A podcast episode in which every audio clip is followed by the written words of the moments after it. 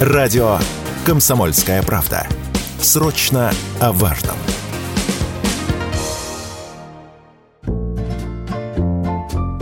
В Нижнем Новгороде в одном из ЗАГСов зарегистрировали необычный брак. Там под венец пришли столетний мужчина и его 75-летняя невеста. Женихом оказался заслуженный артист России, режиссер-постановщик Нижегородского театра оперы и балета Атар Дадишкелиани. В интервью радио «Комсомольская правда» он рассказал, почему решил жениться в столь почтенном возрасте. Со своей будущей супругой, художником Нижегородского дома актера Татьяной Уколовой, Атар Михайлович познакомился много лет назад в театре и был ею очарован. Однако на тот момент мужчина был в браке и семью разрушать не стал. Татьяной мы э, были в очень близких отношениях еще при жизни моей.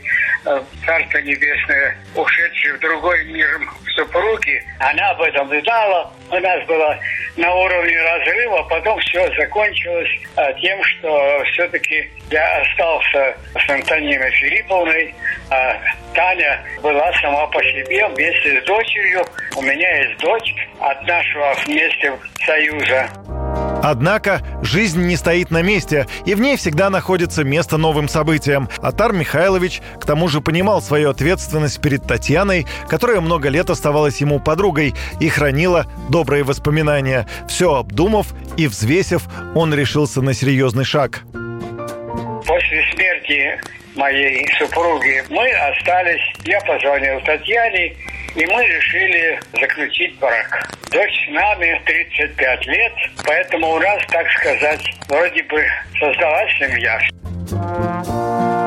В свои сто лет режиссер-постановщик Нижегородского театра оперы и балета Атар Дадишкалиани продолжает служить театру. И это, наверное, помимо женитьбы в столь достопочтенном возрасте, еще один рекорд. Юрий Кораблев, Радио «Комсомольская правда».